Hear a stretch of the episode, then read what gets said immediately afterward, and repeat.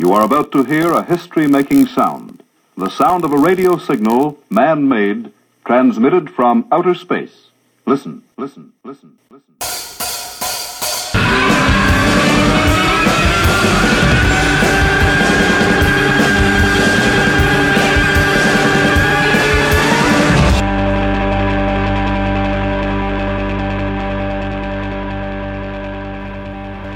Hello, and welcome to the Prism Podcast, the podcast and blog where we analyze the spectrum of scientific, rational, and critical thought. I'm Jason Luchtefeld. And I'm Grant Ritchie. Thanks for joining us. And please, when you get a chance, check out our blog and our podcast show notes on www.prismpodcast.com. And we'd appreciate it if you'd follow us on Twitter at, at Prism Podcast or email us with any feedback or advice suggestions at feedback at prismpodcast.com. We'd love to hear from you. Hey, Grant. Hey, what, Jason? You know, they can also check us out on Facebook now. really? How do they do that? Well, you know, the Facebook machine. You go in and type in Prism Podcast. And we come right up, right? That's right. Good idea. Great thinking, Jason. you know, um, you know, we were talking about after our first podcast, um, which we're still trying to learn the ropes, but we were expecting zero listeners, and we had like three. So we had we it, we exceeded our goal by infinity percent. Yes. I mean, that's impressive. Let's see those other guys do that. I think at this rate, we're looking at a Hall of Fame. Oh yeah, sure. because yeah, because if we if we increase it by another infinity percent, um, we'll be right up there. So we'll be up to six. we'll be up to six. okay, let me do the math on that one. But anyway, but we do appreciate everyone who's um, helped us get started and has listened to us and has um, followed us on Twitter. Um, we've gotten a lot of great feedback and a lot of encouragement, and we really do appreciate it. So keep it coming. Yeah, so today we're going to try to finish up our TAM review and uh, see if we can hammer out days three and four here in a timely manner. We're going to approach this a little bit differently than we did the first two days, and rather than trying to touch on every single person that spoke, we're going to highlight a few and try to spend just a bit more time on each of those with some uh, relevant comments and points and messages that were that were shared. So Is that because it was long enough ago now that yeah, you can't even remember what you saw back then, or is it? Is there a better reason? Uh, no, but I appreciate you pointing the pointing out my lack of memory being the causative factor. You, I mean, I was there too. I mean, I mean, pot meet kettle. So That's right. no, right. okay, no. It's because we only want to distill it down to its finest essence. We don't want to Right. waste our value, our listeners' valuable time. And, only the uh, best. You know, our finest essence is kind of like a placebo. It's going to be uh, very. Dilute. it's going to be an individual's response, uh, not exactly. Yeah, I think it'll be a good thing. So- Otherwise, we wouldn't do it. Uh, the the first one I wanted to point out was uh, the what I would call a reiteration by Jamie Ian Swiss. Uh, the title of his lecture was called "Credit the Con Man," and he spoke quite a bit about cognitive dissonance and some primary areas where that comes into play. For example, if we make a financial investment in something. Um, we will tend to stick with that longer, even in the face of uh, a negative outcome, uh, because we want to save face. So, as he said, it helps to preserve confidence and self esteem and protect that initial decision that we made. So, the actual definition of cognitive dissonance and a, a it's something is it's so big now and talked about so much could almost be its own episode um, but Mhm. I thought that his points on it were important to at least bring up here, in that it also leads, then, in his opinion, to the acceptance of magical thinking for people. Mm-hmm. And that the idea of there being some uh, magic out there that has influenced things helps to reduce anxiety in people and make us more comfortable, again, not only with our decisions, but with the environment around us. Now, by magical thinking, are you talking like literally supernatural type of thing, or just more things that are out of our control? Fate, um, destiny, I mean, uh, those type of things. Are you, are you really well, it, again, it's our interpretation of his words of, Mm-hmm. of magical thinking. I would say it's all of those things that you mentioned. Mm-hmm. And it, for any one person, it might be uh, any of those. So, It's the creation kind of an alternate reality. yeah. Um, you you buy a stock and it goes down, and you start creating your own reality of why that happened and why you justified it, and you know we all turn that magical thinking, you know, uh, because it doesn't reflect reality, and it helps Yeah. you. It releases cognitive dissonances.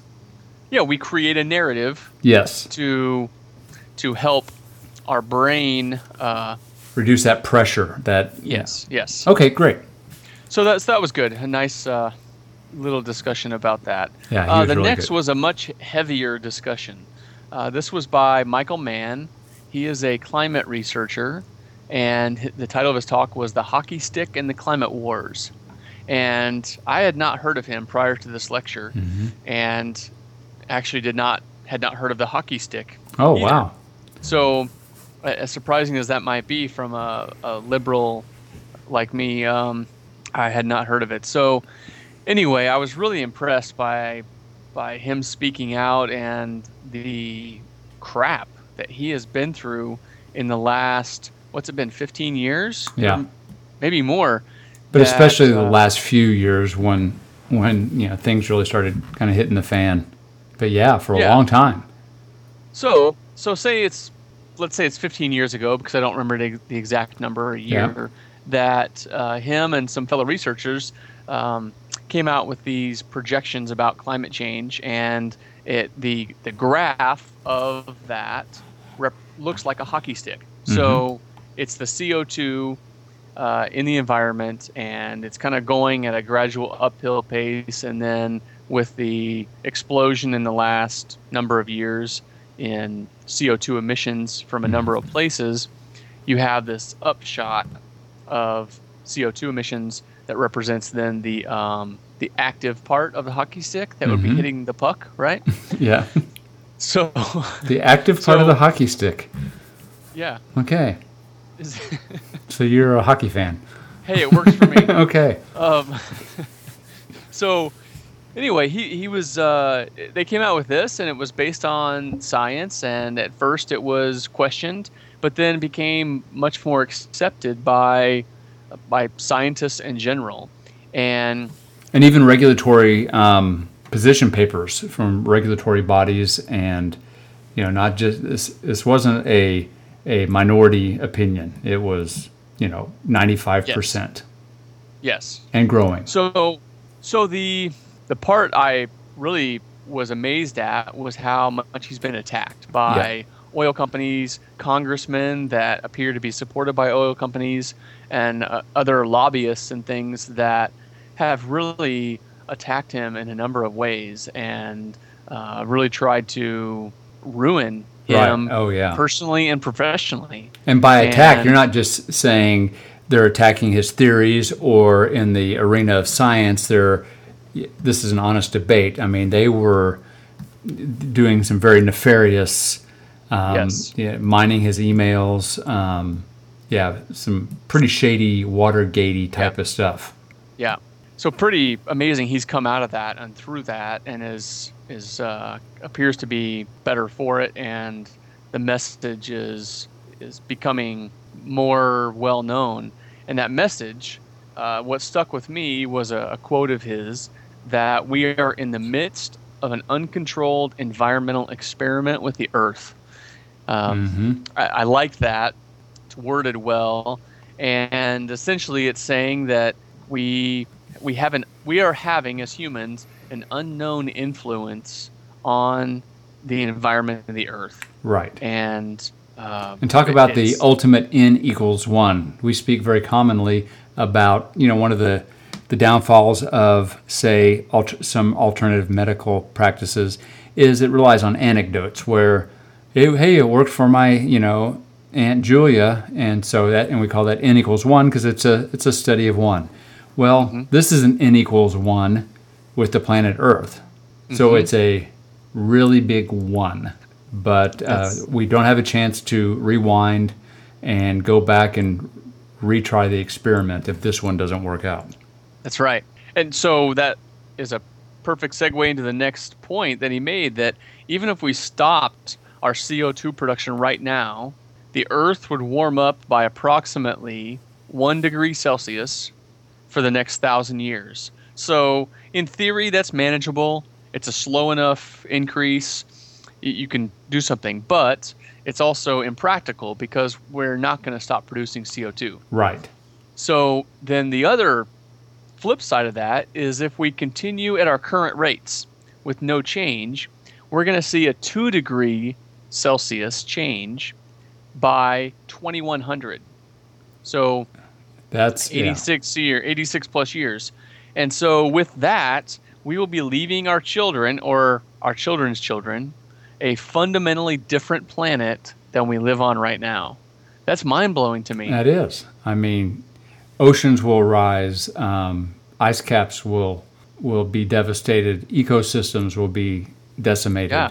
So the the lack of action is just uh, appalling, and you know, there's we can all do a little something, and uh, some of us are more equipped or more uh, passionate or able to to do more or less, but we all should be doing something. I only I flush every other time.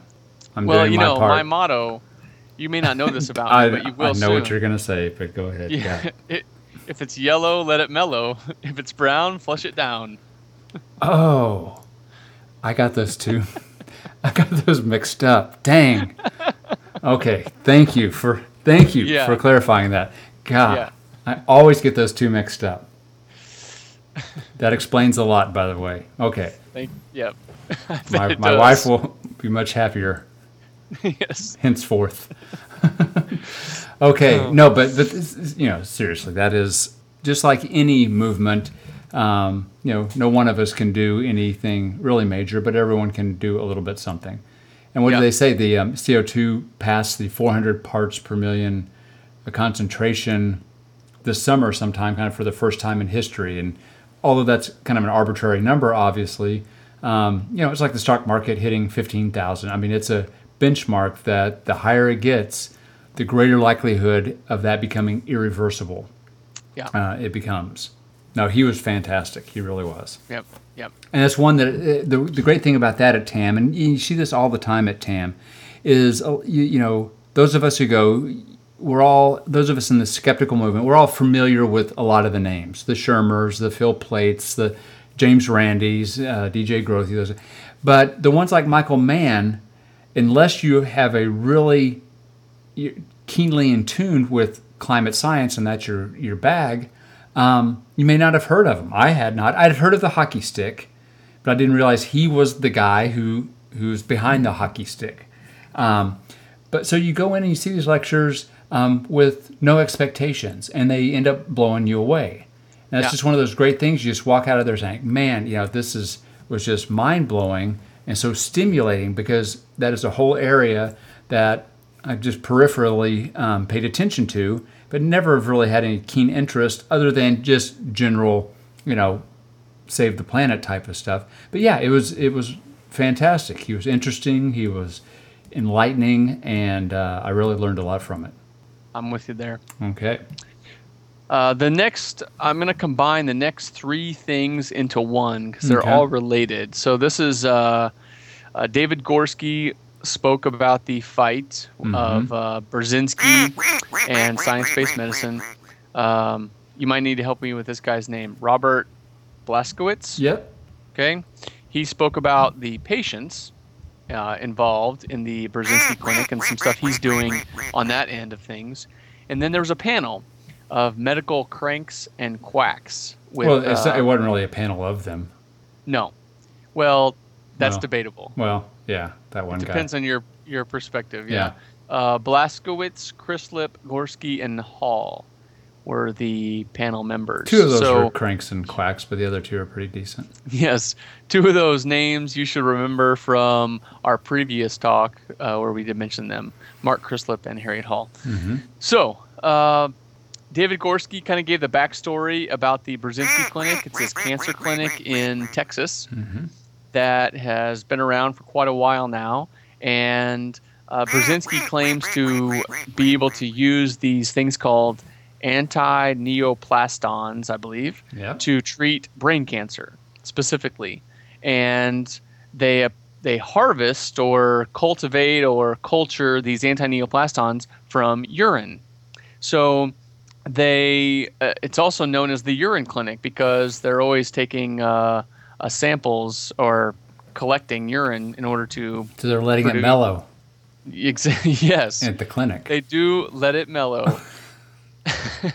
and so these anti-neoplastons, back when they were first thought of or discovered, initially were thought to maybe be something that could be helpful, and were looked into and were found that they aren't. right. Burzynski still thinks they are, and has a multitude of clinical trials that are started but never finished, and some not even ever updated. No. And I don't know the formalities of that, but it has something to do with the fact that he has those out there gives some sort of legality to him still doing these anti-neoplaston Right. treatments without real repercussion. Well, he from- can't, right, because he can't get cleared really through an ethics board, I don't think, to practice this. This is not within the standard of care. And so, since it's under the umbrella of an ongoing study, he calls this an, uh, you know, a clinical trial or a study, There you go. where usually, um, if that's done, it's done at no cost or low cost to the patient because it's obviously for uh, they're they are taking some risk and, and inconvenience in, in exchange for um, scientific information. Well, this guy's charging his patients out the wazoo as though they were private patients, which they essentially are, but he's still calling it a study so that the uh, the regulatory bodies that be can't come shut him down. So it's really Right. unethical. It's criminal. Um, Yeah. It's a travesty. So there's been two uh, movies made, I guess, about this, and, and the second one even uh, goes into some attacks on the science-based medicine group that has spoken out against Burzynski. So that was discussed as well.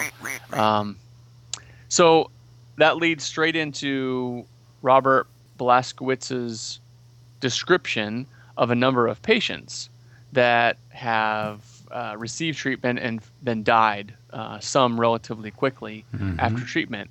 And he is actually working hard on a blog, I guess you could call it, website that is making profiles of all these patients that have uh, been treated there that have not had success. Right. Um, Which is which was pointed out- brilliant. yeah. Which is good. Yeah, good on him for doing that. yeah, it's it's really amazing. It seems to be uh, a, a mounting uh, significance to it in that the number of people is just growing much Yeah. quicker than what the list of successful testimonials is growing on the real Burzynski site. And let's let's put successful testimonials in air quotes. Yes, Um, yeah, but you're right because because if if it is a testimonial based situation, then all they're going to hear is success stories. I went down here and my cancer got better. Well, Yeah. he is fighting he's fighting fire with fire. So he's like not so fast. This person did okay for 6 months, but then 6 months later, you know, they were worse off or they had passed away. And so um, by putting human faces on these tragedies, it's his it's his desire to educate those who might be considering going down there and hopefully dissuading them. So Yeah, so so something's happening there with what he's doing. He requested uh, some people to volunteer for his action email list. So I Uh, actually did that. as did I. Yeah, so I'm kind of waiting to hear on what the request is going to be for action. So that's an interesting thing that's still in progress. He just keeps asking me to send him ten thousand dollars to his Nigerian bank account, which Nice. which which I do, and Yeah. so I think Bob will do the right thing. I just trust him. Yeah, Yeah. I, I hope so. I, maybe he'll end up tweeting us from Tahiti. Tweet, Tweety from Tahiti. There's a ring to that. Yeah. No, but he's doing he's doing great work, and and it's all just on his own. Um, he's borne you know any costs involved in setting up the website, and obviously a, a decent amount of time. So good for Bob. and then uh, what rolls into that is then the panel. hmm and this was talking about fighting medical quackery. And the one thing here that kind of stood out to me, I thought was interesting, was that the the health freedom laws that are out there are, according to the panel, are a bad thing because they allow essentially anything to be done under the umbrella of alt med. Mm. So you call something alternative medicine, and it it almost gives you this this freedom to do anything you want to people. And the medical boards are not doing anything about it because there's too much bureaucracy or or they don't know what to do about it. And, there's a, and there's and in some cases some strong lobby groups actually opposing them, or you know they've got some representatives, senators, whatever, kind of on their side, and so they kind of fight them politically. yeah, And plus, a lot of times the regulatory boards are weasels. Yeah. Hate to say that. There's a there's a uh, I don't mean to interrupt, but there's a uh, a naturopath over in a town not far from where I am, and um, big advertisement in the local paper. And this is a college town of about eighty thousand. Um, acupuncture can cure. I mean, diabetes. Um, all these. I mean, everything you can imagine. And so I wrote the uh, Board of Healing Arts in the state of Kansas, which license physi- licenses physician and, and dentists and things like that, and said that this, these are false claims. You know, this you cannot, Yeah. not even. I think I got a, an email response that thank you for sending a letter, blank, and you know they're not going to do anything, which is Right. pathetic. It's it's it's uh, craven. It's cowardly. It's it's really unfortunate. Yeah, that's what their job is to protect, you know, to protect the health of the public, and they're not doing Yeah. it. All right, so moving on. It's a little outside the the scope of our normal podcast or our dental universe or medical, but uh, just one thing uh, Jerry Coyne talked about, and he, he spoke a lot about science and religion. Obviously, he's he's got a website I think it's called Evolution is True, and he's uh, a big proponent of evolution and fights a lot of creationist stuff. And what he talked about that I thought was important was that science is a method to evaluate the universe, whereas religion is a social system with a belief in a supernatural agent. Yes. And so they are not compatible, and that uh, science encourages the, the discovery of new things and of potentially truths, whereas religion discourages it in support of uh, believing the, the dogma of whatever the religion du jour may be. That's all I have to say about that. Susan Haack was uh, interesting woman. I, I wrote down that she's an old school literature woman. So to me, that means that she likes big words that I don't understand. if you were to cast, if you had a, a TV show and you wanted to cast that serious professor who would just grill you and was very eloquent and and you know almost you know spoke with a very aristocratic, she would Yes. fit. That's who you would cast. Perfect. Yeah. She would she would insult me and I wouldn't even know it because I wouldn't You understand thank the words her. she uses. She spoke like you're probably too young for this, but she spoke like Jane Hathaway in the Beverly Hillbillies. okay. Was she the secretary? Yes, for Mr. Okay, Drysdale. yeah. Yes. yeah. Yes, you whippersnappers won't get that, but you That's old right. folks will will now have a mental image of of what Yeah. her uh, what her uh, voice sounded like. But That's good. That's good. and that's not an ad hominem attack. We're we're saying this um, uh, as a compliment because she was very Absolutely, eloquent. I- yeah, I really appreciated her lecture. yeah. I wish I could I- speak like her. I actually learned uh, three new words and um, have tried to use them occasionally. So Really? Can you work them into this conversation? uh, no, Oh man. Well, I might by the end of the talk, by the end of uh, bu- the podcast. Okay. but don't tell us when you do, and we'll see if we can. We'll have a sure contest. it'll- the first, the first. It'll stand out like a like a sore thumb. It's gonna be pretty obvious, unless you're uh, very credulous, and then you wouldn't realize. That's true. But so if any listeners, if any of the three listeners there, or six listeners that are listening to this, they can spot the new words for Jason. That's right. Email him, and he'll give you the first one to email it with the correct answer. He'll get you uh, buy you a new iPad. Okay. Yes. Go ahead. Uh, I'm gonna move on to day four, Okay. uh, unless uh, there's something you want to No, say. No, uh, that was that was really good. Um, Yep. The one thing I, that I did like one of the the um, lectures that you did mention was Barbara Drescher's um, Yeah. Mensa. yeah. I can't remember the title now.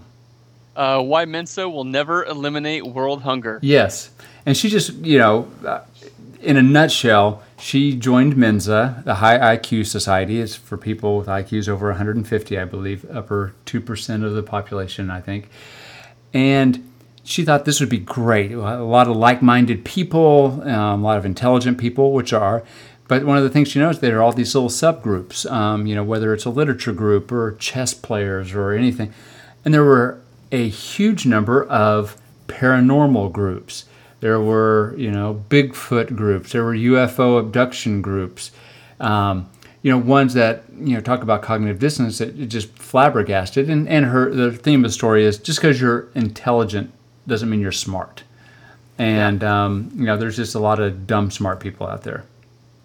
But that was that was pretty entertaining, I thought. And then as you go into to day four, I will have to to um, recuse myself. Um, I, I was up until six o'clock in the morning, um, not because I was being wild or, or bad or doing anything, you know, that, but I just got into some fantastic conversations with um, several people, one in particular, um, who had some great advice about some things that I um, really was on my mind. So I thought it was about two. I thought I was staying up way past my bedtime, and lo and behold, I got up and it was already light out. And so I missed several of the morning little things. Well, we were good little boys and girls and went to bed early. You're so fairly. Yeah. So made it to the uh, first morning. We actually were a little bit late, but that's because we weren't sure what this morning was going to be like. Mhm. It was the paper presentations. Right. So, you know, in dentistry, my my thought about a paper presentation was like a poster presentation. I thought they were going to have posters set up and we would like walk in a room Like and table clinics. Yeah, exactly. So that wasn't what it was at all. It was actually full blown presentations, fairly short ones, by uh, six different people. They got to get on stage, they had PowerPoints or keynotes, and uh, a few of them gave fantastic talks. So a couple of them stood out. One, uh, Jeffrey Watson, has a website, apesnotmonkeys.com and he's doing skepticism through comics. So he's a comic book illustrator Yeah. and has his own comic, and he has different animals like apes, monkeys, uh, cats, and other things that represent different people in the world of skepticism, religion, pop culture, and whatnot. And so it's a really creative, really well done comic. So I, I, I would love to give a shout out shout out to him that uh, what he's doing is pretty cool. Another one was the presentation by Andrew Hansford on the Marblehead UFO. He talked down to the smallest detail about how he debunked this uh, UFO sighting. And apparently, people saw this flash of light and it moved really fast, and there were some pictures of it over on the East Coast. And so he did a number of different things with looking up flight patterns of airlines, uh, the sight lines from where the photographs were taken, uh, sunrise and sunset, the cloud positions, looking at the National Oceanographic Mm-hmm. website, the NOAA, a number of other places, took all these things, kind of put them together, and had the exact flight, uh, airline, all this stuff, where it took off, the flight pattern and exactly why it gave the photo presentation that it did. It was in that he could show that it was in that particular spot of the sky Yes. at that particular. Yeah, brilliant. it was awesome. brilliant. So, it, it, and he was really like passionate and excited, and and uh, I thought a good speaker. So it was pretty enjoyable to see him uh, speaking.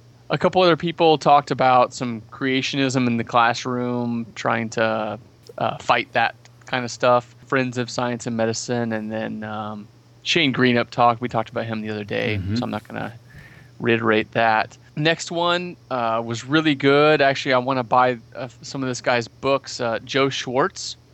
Um, he spoke. The title was called "The Worms in My Blood Vessels."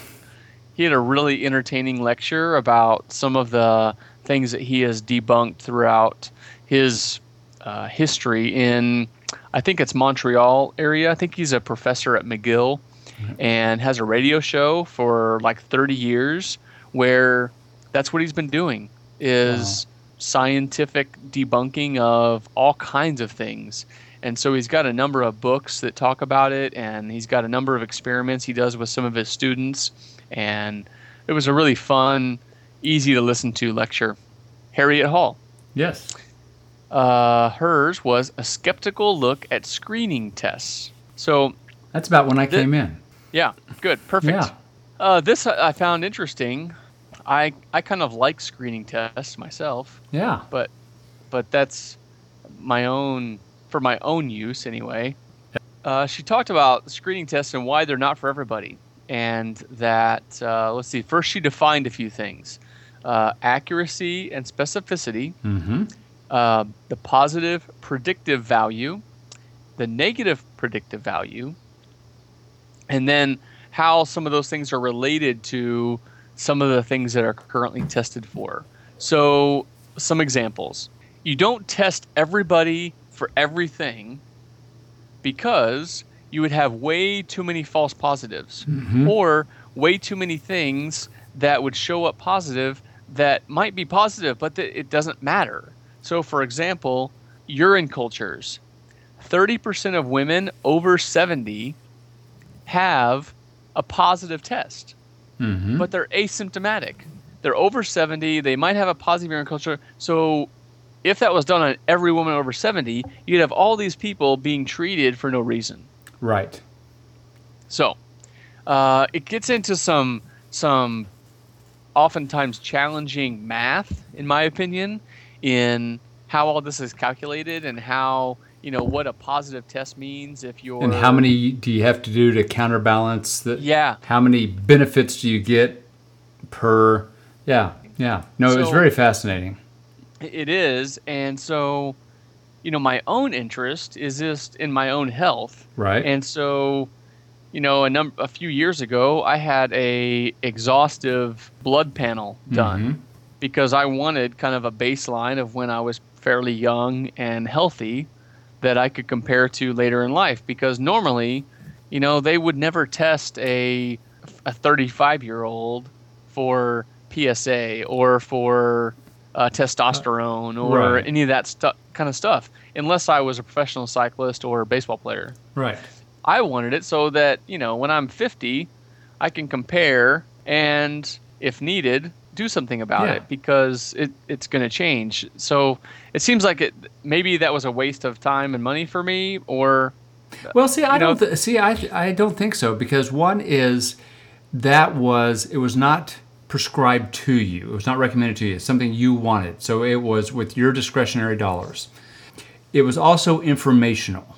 They were not diagnosing a disease because Right. of it. It was a baseline that is more for your interest. And the procedure itself, because they're drawing blood for other reasons, um, you know, one of the, the points that Harriet made is, you know, you go in and you have a high PSA, for example, over four or whatever. They go in, so, oh, we better go in and biopsy. Well, the biopsy itself is not without risk. You can become mm-hmm. impotent. You can, you know, get infection. You can have all kinds of problems. And what are the chances that that biopsy procedure is really going to save a life? And it turns out it's very, very slow. So what you were doing, I think, you know, is not inappropriate. And now, if there's your physician was trying to talk you into these blood panels, and gave you some you know strange explanation that really uh, wasn't valid, then that's a different story. Right. Um, but this was non-invasive and it was discretionary. But you do get the point because what if something Yeah. would have been out of quote the normal range? Would you Right. have acted on that? What do you do? Or the, then would risks have been um, introduced into the whole system? Dr. Hall seemed pretty pejorative about the screening test in general. Mhm. Yeah. Uh, but so I, I think of it like two sides of it. I, I appreciate that there are things done that probably don't need to be treated if they show positive. At the same time, there's things that do. So from a dental standpoint, Right. we see cavities in teeth all the time that don't hurt. Right. But that doesn't mean that they should not be treated. Right. And so it's it's hard to you can't have just a blanket statement that screening tests are not valuable or that all asymptomatic things should not be treated. No, you're right. But, you know, you have to have a little bit more You need to thin laser focus. Right, exactly. She needs this because I, the two main examples that she gave were mammograms and PSA. I think one Yes. kind of for women, and you can see that because um, whether it's a breast biopsy with a suspicious mammogram or a prostate biopsy, you know there are risks. But then she did say stuff like blood pressure screening, obviously Yeah. non-invasive, and that can uncover some serious issues. Yeah. So I do think there needs to be a list of screening exams that are worth doing. And there are Yeah. some screening exams, and I'm sure that list is out there somewhere. So we could do better. We could do So- better and educating the public that just because you're getting screened for it, because people who are health conscious, they just feel better. Oh, I got screened, Yeah. so. whew.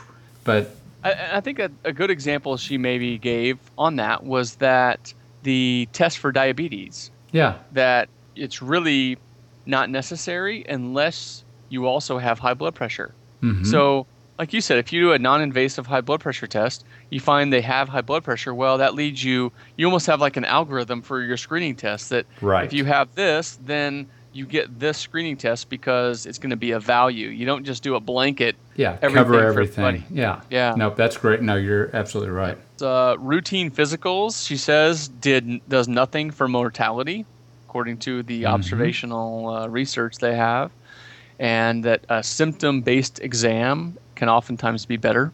Obviously, in dentistry, we don't like hearing that. We want people back every six months, right? Right. But I can that, say think I can tell you right. Yeah, But- and and you know for dentistry, I, I would disagree with with that.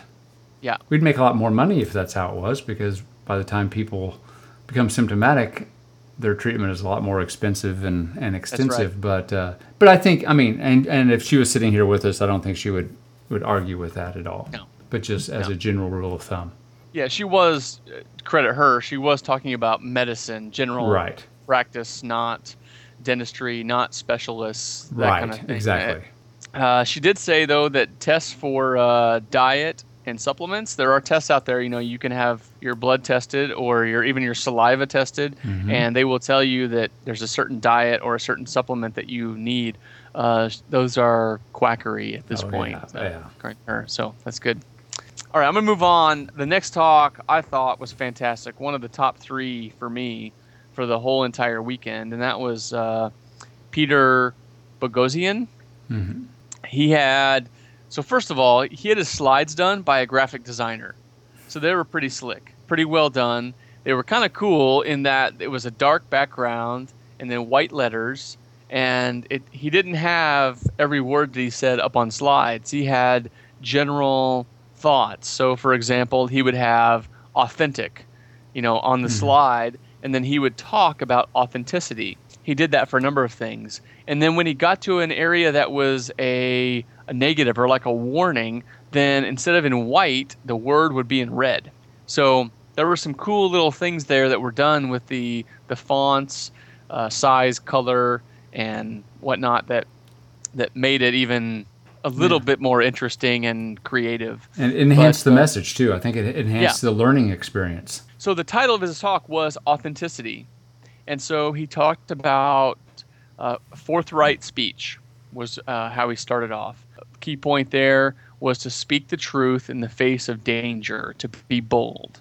You know, this lecture really hit home for me because it's a it's a battle that I often find myself in of of speaking up and speaking out and speaking my mind versus just being quiet and not ruffling feathers. Mm-hmm. And so he really kind of, I think, gave some support to being open and honest with your opinions. Make sure you're sincere and clear and direct. And if you are, that you shouldn't apologize for that. It's an opportunity to be yourself, and ultimately, it's going to make life itself more fulfilling. I, I thought it was a very valuable Oh, yeah, message there. Absolutely. Which really hit home after hearing Sanal speak about, you know, his trials and tribulations in India where he was not afraid to speak the truth despite some pretty harsh uh, uh, consequences. Absolutely, and, and that, I think we saw that in a number of people True. through the weekend. The next was to be open to belief revision. So, even though you may have a strong opinion and voice it, uh, you have to be open to revising those beliefs as more information is presented on any given topic. By doing that, he says you're going to improve relationships and you're much less likely to become fake or have false statements that you're sharing. Right. And finally, he summed up three things to do in order to be authentic. Uh, number one is be comfortable saying, I don't know. Number two, don't apologize. Mm-hmm. And number three, be clear, direct, and sincere. You know, number two really stands out. You know, how many times do we do we say our, we're sorry Yeah. when we're not really sorry? We're saying we're sorry because it's the cultural culturally right, thing to say. right. I'm not or sorry for what I said. I'm sorry that I am confronting you in some way. Yeah, because. I'm a non-confrontational per- person, and my my default mode is to sit back and not be confrontational, and so I will remain silent very often rather than than risk, you know, getting someone's hackles up or or you know maybe they won't like me if I don't say you know if I don't agree with them, and uh, I think that a lot of that is human nature but it doesn't do any good in the long run in a relationship because if if that's the re- what your relationship is based on, it's not an authentic relationship. It was a fantastic lecture. He presented it really well. Uh, the day wrapped up with the million dollar challenge. Did they win the million dollars? They did not even Oh, get 20% of it. I really Uh, thought this year they were gonna get it. It was an interesting setup, and at, from some behind the scenes conversations, it sounds like they're having more and more difficulty getting people to do the challenge. Yeah, uh, be, uh, for a variety of reasons, apparently. But anyway, this was an odd one in that it was a guy from Algeria who I mean, it's just had it's to- like sending the Washington Generals in to play the Harlem Globetrotters. Yeah, You know, you're you're not gonna win.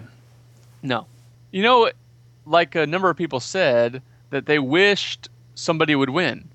You know, they want this to be true. They want somebody to have some powers. Right, well, yeah. so cool. Yeah, but it's just not happening. So this guy was supposed to to guess three objects that were in a room, and there was a whole viewing type elaborate of thing. Yeah, and uh, he was going to be able to sense, you know, what these things were, and so if he were to get three out of the five, they would consider that a success enough to move on to the next level of whatever. And he got zero. Ooh. Correct. Yeah, didn't even come close. So, anyway, and then like is typical, uh, I think we talked about this on our first podcast that people come up with reasons pretty quickly for their failures, and you know it was, I think it was Ramadan, and so he wasn't focused, or it was you know a variety of everything except maybe I don't have this ability. exactly. everything except the one reason that's valid. That's always a great wind up to a great meeting because I mean, in what in a lot of ways, you kind of feel sorry for these people because you know they truly believe that they can do this, and they are on a big stage. Yeah. And I do think I, you know, to credit the the TAM people that go, I mean, they're very respectful and that type of thing, but you know, that would have to be kind of humiliating. yeah, I guess that's all the better that he was on the phone. and Yeah, not in I guess so. so you couldn't hear him just curling up in the fetal position and weeping. Yeah. Right. Oh, I'm going into a tunnel.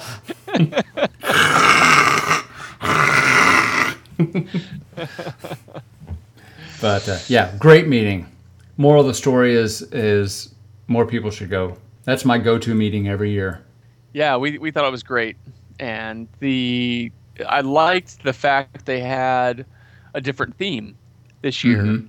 I didn't I didn't grasp that. I guess in the first year, um, in 2012, when we went, that it would be something where it was a different theme every year. So that was nice because I could see where it could get a bit old after a while if you just had the same people talking about skepticism every single year. But to be able to kind of have that theme and the fighting the fakers theme this year uh, gave an opportunity for a lot of really interesting approaches to to skepticism and to uh, critical thinking and science. Really enjoyed the the full four days. Yeah, it was. It was great. So go next year, kiddies.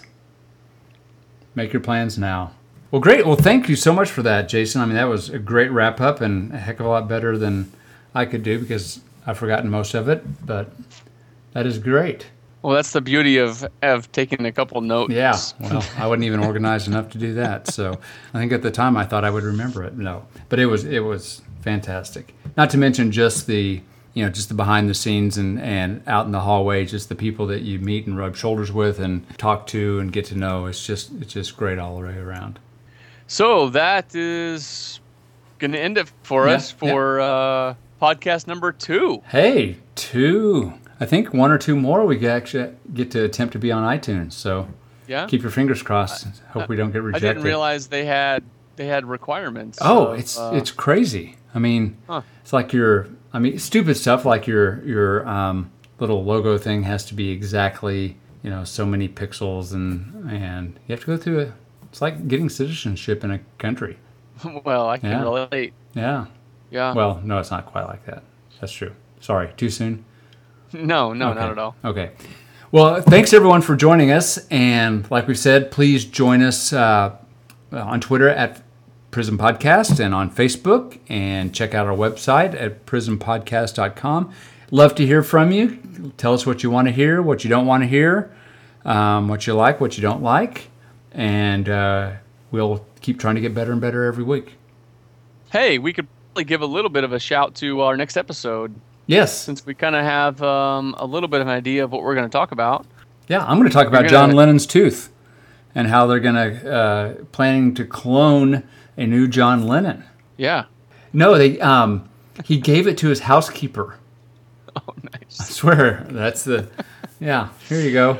All right. I don't want you to give too much No, away. spoiler alert. Okay, That's right. that's okay. You have to tune in, guys. Okay. Well, thanks, Jason. Talk to you later. Bye, Grant. Good night, everybody.